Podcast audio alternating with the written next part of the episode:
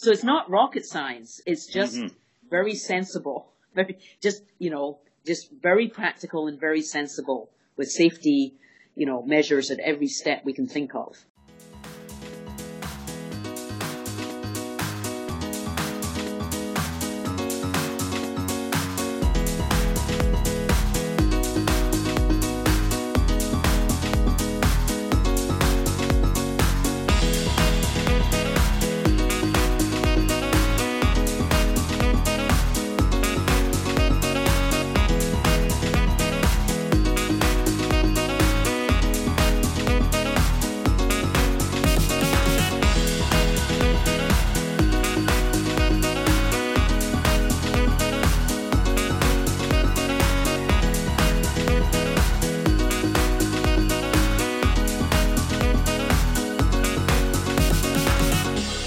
Sorry for Saying Sorry Media presents the Purr Podcast, the best podcast for feline medicine and surgery with tips, tricks, and updates for the entire veterinary professional healthcare team. If you are dying to know more about cats, keep on listening. Here are your hosts, Dr. Susan Little, famous cat vet and author of multiple textbooks, and Dr. Yola Kerpenstein, talented surgeon and social media geek.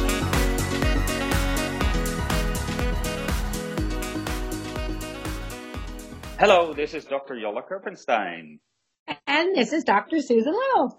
And we're so excited to be back here because we are talking to the famous Dr. Sheila Robertson. Uh, and, and we started that uh, two weeks ago now with the next podcast where we are.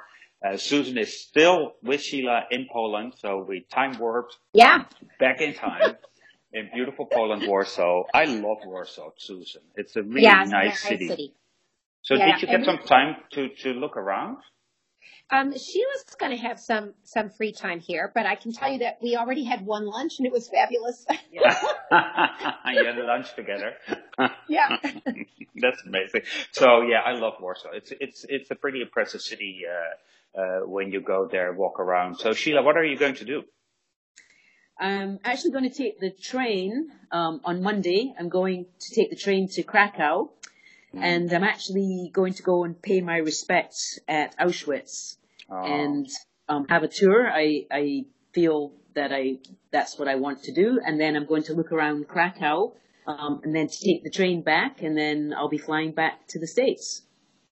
I am Very so impressed cool. that yeah that you're going to do that, Sheila, because it is obviously some awful history there, and and we cannot forget what happened there. So. Uh, so that's something that uh, is probably pretty emotional too to go there. Yes, I, I, really want to pay my respects and have some quiet time. Just um, seeing what really happened, you know, just learning about what happened. You know, I've read about it, but I think you don't know until you actually are standing there looking at it. That's yeah. what I expect. Yeah. yeah but we imagine. want to talk about anesthesia. yeah, let's yeah, let's talk about anesthesia. But uh, so Sheila, once again, thank you so much for for being on the podcast. Uh, uh, we have been looking forward to this for a long time. Susan and I were like, okay, okay, we're we're you and her and Sheila will be together, so we need to catch her and and talk to her. So very yeah. excited to have you there. And I think uh, when we finished the last podcast, Susan was dying to ask a new question. So yeah. Susan. Yay! Yeah. So uh, uh, w- when we left the last podcast, we had been talking about the, I guess, pre-anesthetic preparation. Uh, so we talked about the calm environment, the low stress techniques that we could use and why it's important. And we talked a little bit about the examination, when we need blood work, when we might not need blood work. And uh, out of that, uh, made me think about one of the problems that as a as a feline specialist and certainly for you in anesthesia is a big one and that's cardiac disease. So we know from some recent studies um, a couple of large studies that at least subclinical cardiac disease is and mainly hypertrophic cardiomyopathy pretty common in cats. Uh, hard to tell looking just looking at a cat if they have it or not and yet it's going to uh, uh could influence what happens under anesthesia, and it certainly uh, has may have a lot to do with what fluid rates we use. So, so I'd just like you to talk a little bit, a little bit more about that, and and like what in practicality, like what can we do to minimize that risk? Yeah.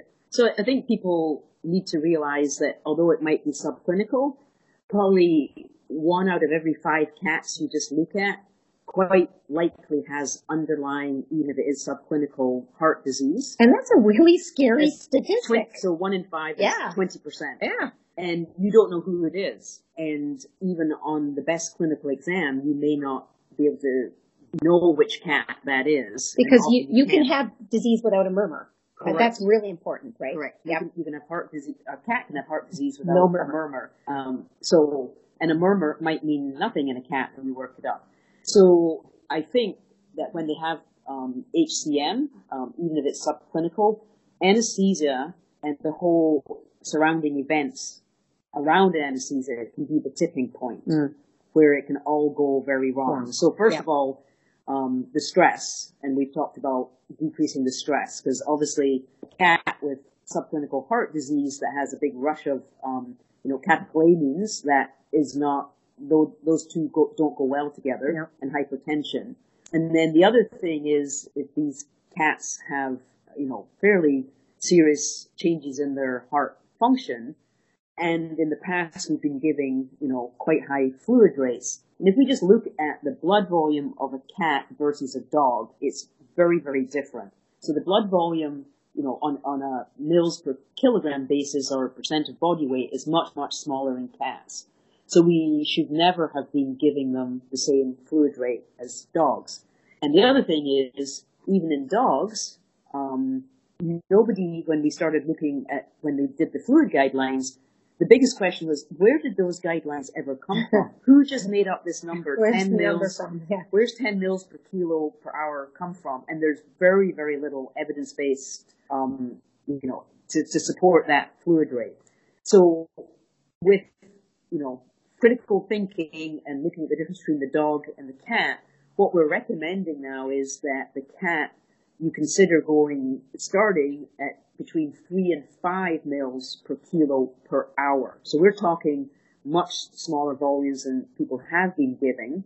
And so perhaps the stress plus too, too high a fluid rate in cats with subclinical heart disease then led to maybe a problem. I mean, it's hard to say cause and effect. What it would be really nice to see is if everybody adopts these new um, low stress plus decreased fluid rates, if the next time we do a survey, we have a much lower mortality rate in cats. And that's what I would, you know, that would be the way scientifically to see if our, you know, intuition and guidelines have made, Made a a difference. difference. Yeah.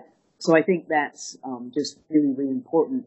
And I will be honest, there are certain cases, if they're going to be very, very short procedures or not likely to um, be much fluid loss or blood loss, I will certainly have a catheter in for emergency care. But, you know, maybe not even if they're coming in euvolemic and they're not dehydrated, um, they may not even actually require fluids for a 20 minute Mhm. diagnostic procedure. Mm-hmm. So I think we're thinking about it very, very differently and that they are unique and just, you know, every time you look at any cat that you're working on, it could be one, that one. Could be that cat. Yeah, it could be the one that the other four you did that day are good, but this is the one. You know, it's a big change because um, you and I have been veterinarians a long time, and probably like me, uh, when you went to school, we were talking about fluid rates were like 10 to 15 mils per kilo, and then for a while it was lower than that. We were down around like maybe five, you know, and uh, so it's really come down over over time. And it's really been interesting to me to see that we didn't necessarily have a lot of evidence for those earlier numbers and we've become much more conservative about rates. So just one quick follow-up question. If I have a patient, because I have many, that I know have hypertrophic cardiomyopathy, they've had an echocardiogram, for example, but they're stable, right? So if I, if I know I have a patient and he needs dentistry, so, uh, not, not so much talking about the drugs, but let's stick with the fluids for a minute. So I do want IV access. Let's say he needs a fairly long dentistry. Would you be even more conservative on a fluid rate? I would be, well, so the one thing we also talk about is that, you know, the three to five i- is mils per kilo per hour hour. is a starting rate. But if you're doing a four or five hour dentistry, you would um, lower your rate each hour um, or even sooner if everything is stable. Blood pressure is good. Um, obviously, with a dental, the cat's all wrapped up. There isn't actually a lot of um, evaporative losses. It's not like a wide open abdomen with all the Right. intestines being looked at and evaporated. Um, so they're not actually, and you know, they don't tend to bleed a lot from dental procedures. So they're not actually losing a lot. I mean, there are some respiratory losses, but they are, you know, very, very small. Um, you know, Yeah. losses over, overall. So Yeah. I, I- I would be very conservative. Yeah. And then it's not just that, it's like, you know, ideally, um, because we're talking about these tiny volumes, and so, you know, we, we might be talking in a small cat, three kilogram cat, nine mils an hour. And so for me, that means, um, doing it accurately. So a syringe pump would be ideal. But if you don't have a syringe pump, you know, it'd be nice to, um, have some kind of, you know, control over your fluid rate. Um, and some people use the Buretrols. Right. So the little container that goes from zero to 100. But the way I advise and we, rec- we recommend it and we put it in the guidelines, a built-in safety factor is that um, just because that chamber holds 100 mils, we don't advise filling it with 100 mils. So what we say is like, why don't you figure out what that cat needs in an hour? So let's say it's 9 mils. So you fill your chamber up to maybe 9 or 10 mils. Because some people will, will, will be asked to give um, antibiotics, and so they may, fl- or they're giving, you know, an emergency drug, or, you know, they might be giving maybe Whatever. whatever, Yeah. and they turn the little roller up and, and the fluids go in fast and then they forget to turn the drip rate back down. So if you forget to turn the little control roller back you have 100 mils in your little container, the cat Mm. gets 100 mils of fluid before it shuts out. Mm. But if you make that mistake, all it gets is one hour's worth of fluids done. And then everything stops. And so it's a, a, yet another built-in safety factor without having to go and think that you should have to buy a, you know, a syringe pump or something. Yeah. So it's a very, very simple built-in safety factor. Great tip. And then once you've got your nine mils in, you fill up your chamber again for the next hour or even less and on you go. Love it. So it's not rocket science. It's just Mhm. very sensible. Very, just, you know, just very practical and very sensible with safety, you know, measures at every step we can think of. Yeah, that sounds that. Yeah, great tip, great tip. So I want to switch gears a little bit again. Uh, you know, one of the I would guesstimate the most stressful times in anesthesia is when we have to intubate. Um, and we're always worried about the cat because, you know, they clamp down. It's difficult to do. And, and, and I really love the pictures and the explanations that are in these anesthesia guidelines because it's so focused on the cat. What I would like you to do is to explain a little bit a kind of newer device, which is called a supraglottic airway device or SGAD device or V-gel. Um, because that is something that probably our listeners may not be as accustomed to, and there are some obviously advantages and maybe some also some disadvantages to this device compared to the endotracheal tube. Yeah. So anyone that's intubated cats knows that um, they can be tricky because of the laryngospasm, and their airway is already very, very small. So if you are traumatic or you know um, not careful, even a little bit of swelling in that mucosa can cause a huge um, decrease in the diameter of their airway and cause problems postoperatively. Um, so we, we know that. The other issue, uh, before I get onto the supraglottic airway device, is that um, Dr. Brodbelt showed in his study, and you know, again, cause and effect and relationships are hard to um, you know put together. But he showed that for very short procedures, that actually intubating a cat increased their risk of having you know morbidity or mortality. And so I've also looked at some of the reviews of people that worked Can you start over again? Sorry, we, we dropped out. Do you want, you want her to start over again from the, starting about the V-gel?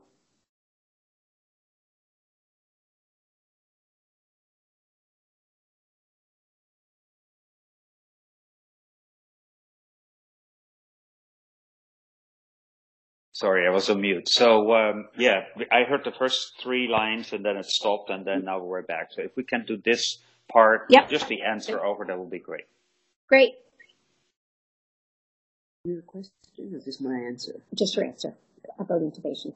Yeah. So we all know that cats can be quite challenging to intubate because the airway is very small and they do have laryngospasm very, very easily.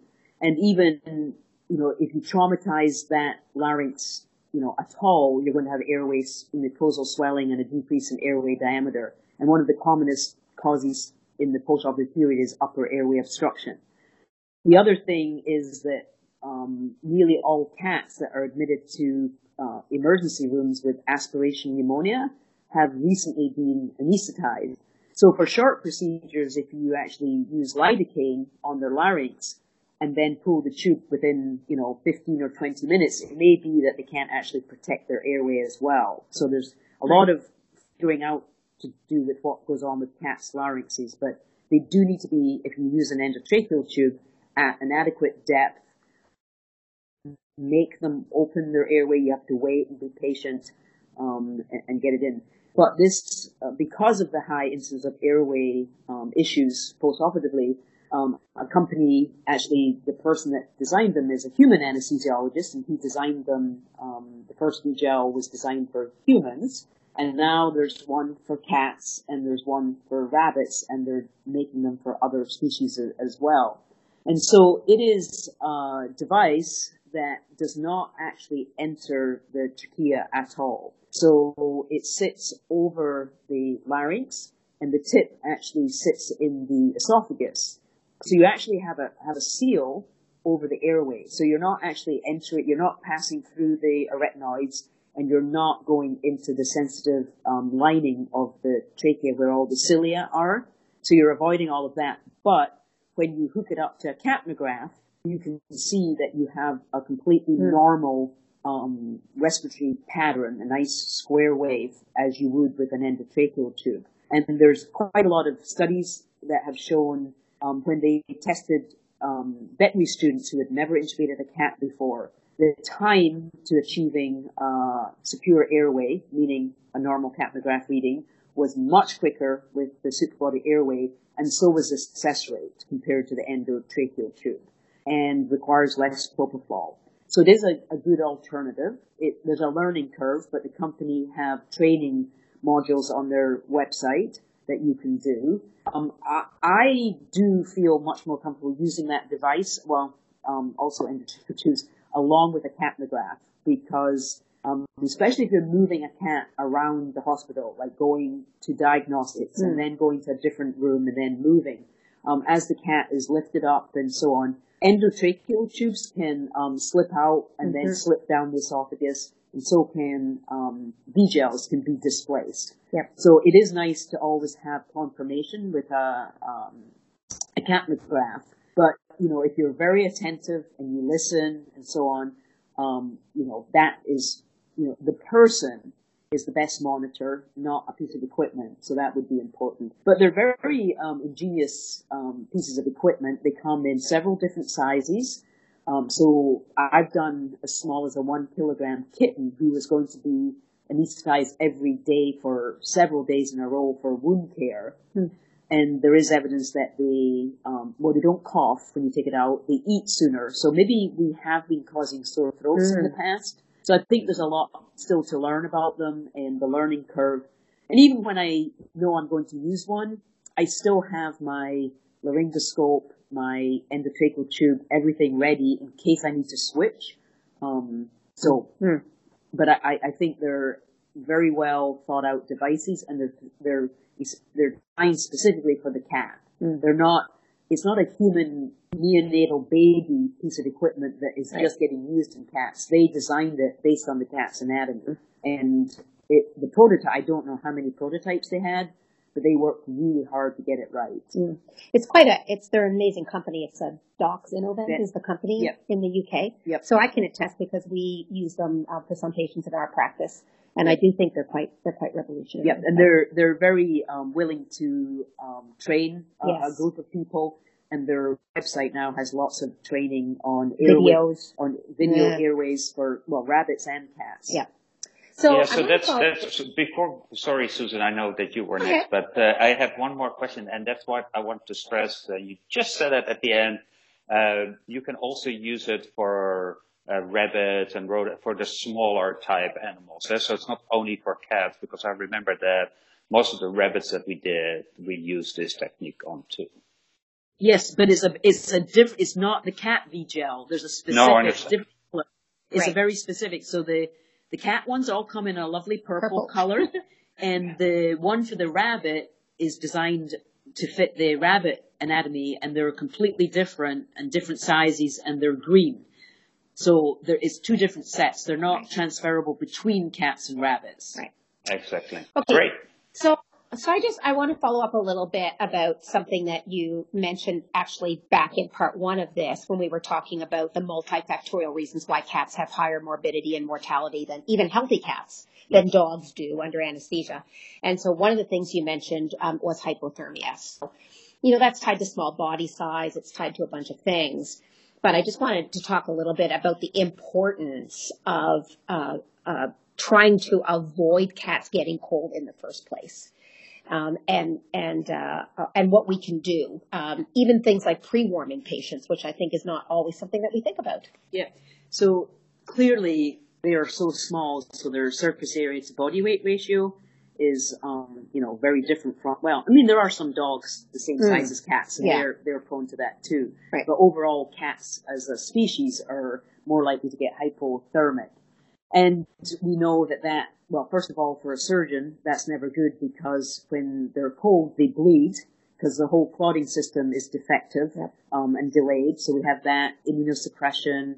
Um, you know, there's all sorts of things. Less anesthetic is required, but yet if we don't adjust our vaporizer, we're overdosing them. Poor recovery. And then what we find is that they, um, there's very good data that's been published showing um, the time to the, to extubation and sitting up is very prolonged um, if they come out of surgery cold.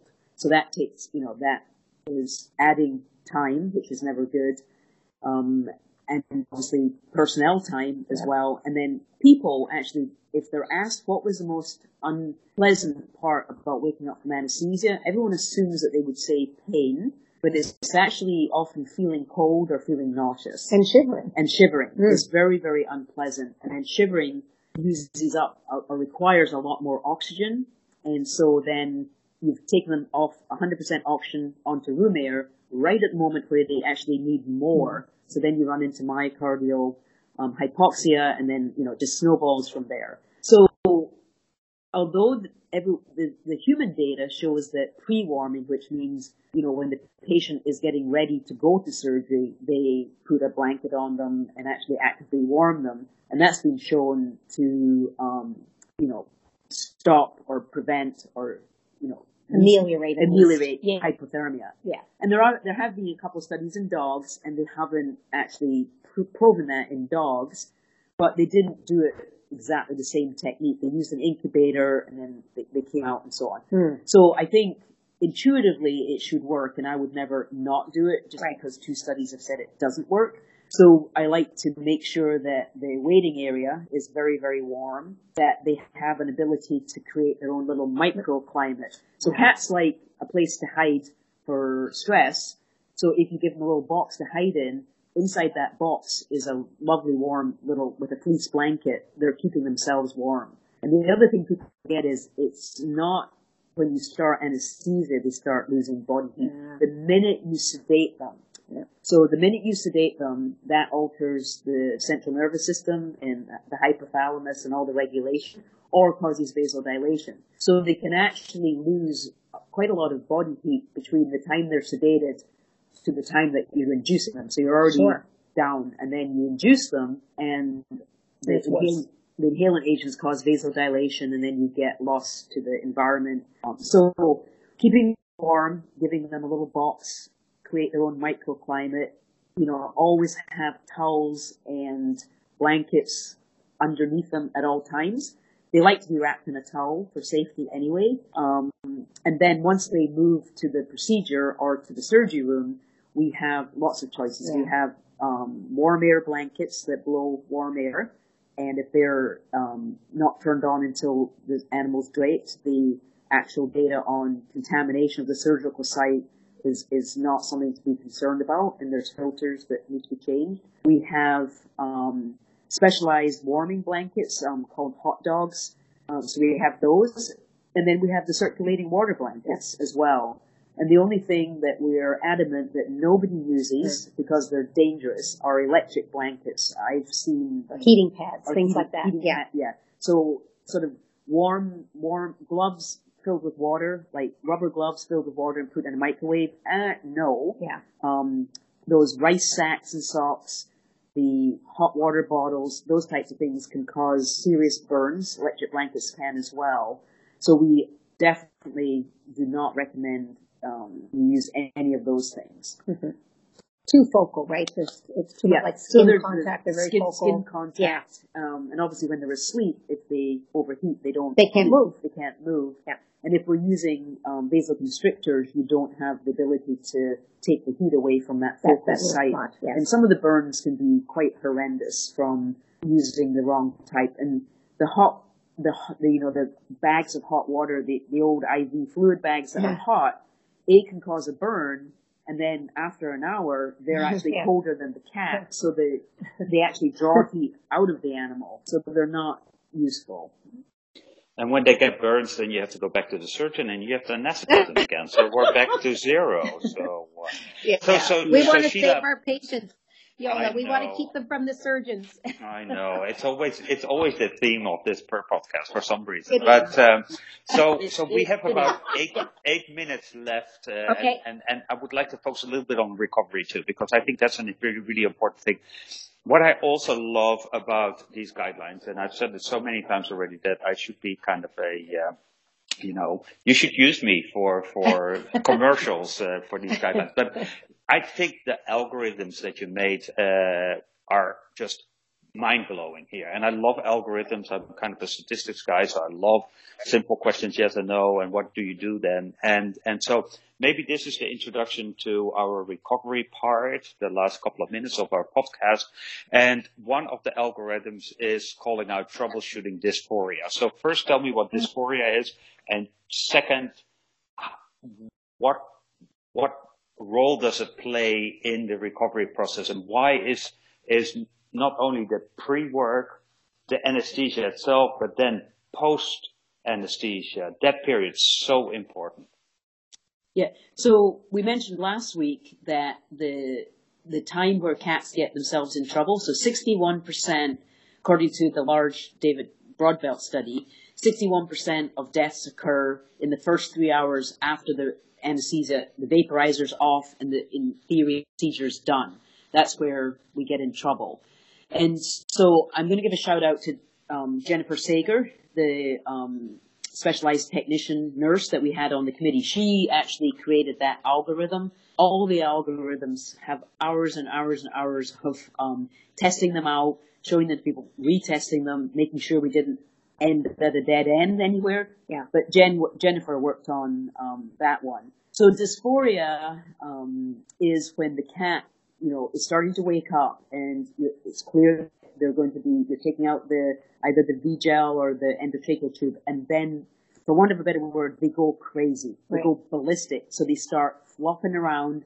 So things, well, A, first of all, they can injure themselves. They can injure personnel. They can pull out their IV line or, um, where, you know, they can Disrupt the disrupt Yeah. the, the surgery Right. that's just been Yep. done.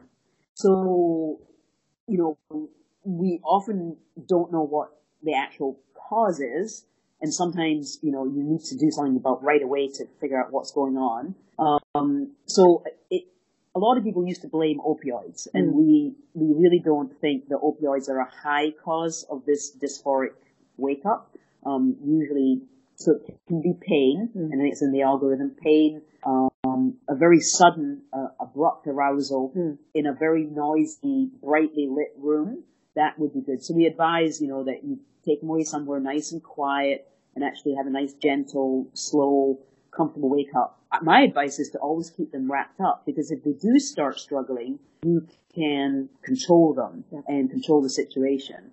And then we have the, the, the troubleshooting, you know, is it this, is it that, you know, reassess. Um, and then we have some suggestions for sedating so you can buy yourself some time and reassess and then go through the algorithm again. So we're hoping that people, because the algorithms can be printed off independently, that people, you know, print them off and so the recovery area would have those algorithms like posted on the cat's cage so people could, you know, you know, know what to do at that point. And it's right at hand. It's and it's quick. right at yeah, hand and- I love and- that idea. and it, and it's quick. Yeah. And they And- are awesome. Yeah. Awesome. Yeah. I love them. I mean, they're, they're Yeah. wonderful. So, so great. job. I have one more question for you before we have to wrap up. And that is that I realize that there's a lot of veterinarians probably listening that don't have the luxury of having a full term anesthesia uh, person next to them. You know, when I was at university, I had not only one anesthesiologist, but I had maybe three and students and everybody was watching and poking their cats all the time to see if they were doing fine. So what would be your advice for people like that? Uh, fire your receptionist and get an anesthesiologist in the, in the house or uh, what can they do? So my entire life, although I am an anesthesiologist, um, in the very, very busy clinical practices that, that I've worked in, when there's 30 cases going a day, I'm clearly not the person doing every anesthetic. So your wing, wing people are your technicians and nurses. And they are worth their weight in gold. Yeah. I mean, they, I, I mean, an anesthesia day can't, or a surgery day can't run without good um, nurses and technicians running anesthesia. And so they can, I would advise, like I think a lot of the anesthesia um, CE that we offer is is is best aimed at getting technicians and nurses to come. Right. Um, and because a lot of times once they're highly trained, the surgeons ask them questions Absolutely. um, because they're doing it all the time and they feel very responsible. The other good thing is they're often the person that met the cat when it came in, so they know the cat's personality. Yep. They follow it through Yep. the whole process. They see it afterwards, um, and they take a lot of pride in, in that. So specializing um, in anesthesia as a technician is is one way to go about it. Making sure if you're um, running a, uh, you're the owner of a practice that your technicians go or do web get webinars Yep. on uh, or CE in anesthesia training, and those are um, you know they're a lot more than there used to be. And then there are wet labs that um, are you know totally appropriate for technicians to go to, as well as veterinarians in, in anesthesia. Um, so I think, and then there's obviously there's um, you know Facebook groups that um, anesthesia technicians have formed on their own. Yep. Um, very very interactive. and They have their own um, specialty group as well. Um, a lot of good technician and nurse journals that actually have great anesthesia articles. I mean, they're at a very high level. Um, but yeah, aiming at your wing people Yeah. who are your nurses and technicians to keep anesthesia a running smoothly, doing a good job, and getting the day. You know, there's not delays in your surgical schedule. So really what you're saying is hug your technician every day and thank them for all the wonderful work that they do. And I totally agree with you. Yep, yeah, they're they're um they're the anesthesia part is um extremely important because you know getting a cat through and like just getting them through the anesthetic is is one thing, but how well Yeah. they get through the anesthetic and how nicely they recover and it's not aversive and they're not having a horrible experience and they arrive back home ready to Yeah. eat and they're comfortable is something to be very, very proud of. Yeah. So I want to give a shout out to the technicians who, who work with me. I, I'm privileged to work with amazing, um, amazing nurses.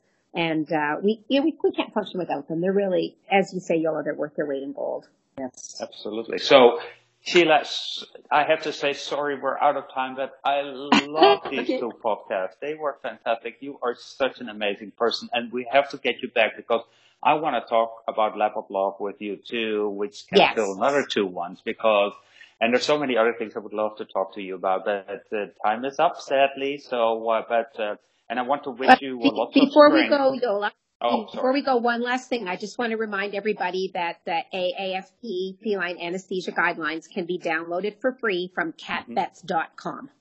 Absolutely. And you can listen to the Purr podcast uh, through various, various ways. Uh, we are now also on iHeartRadio.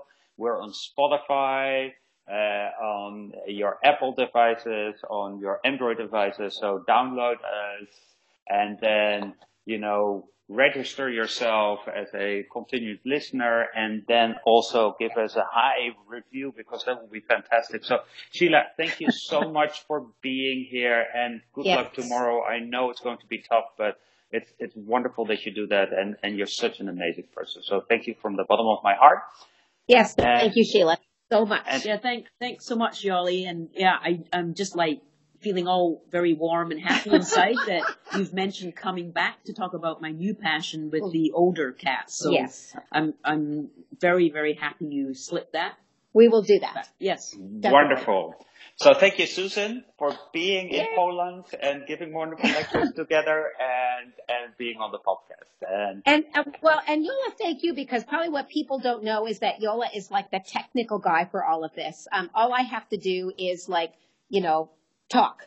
but, but Yola, Yola runs the technology, so Thank you. that's your you. strength, talking. Very good. All is. right. Okay. Thank Okay. you both. Talk to you later. Bye. Bye.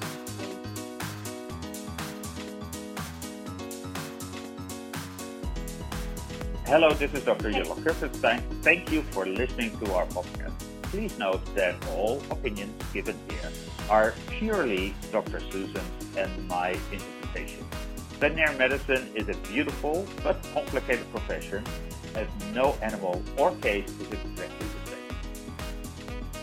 Well, there's one thing for sure. Yeah. Yola and I have strong opinions, and we're not afraid to say them. So that's a good thing, though, isn't it?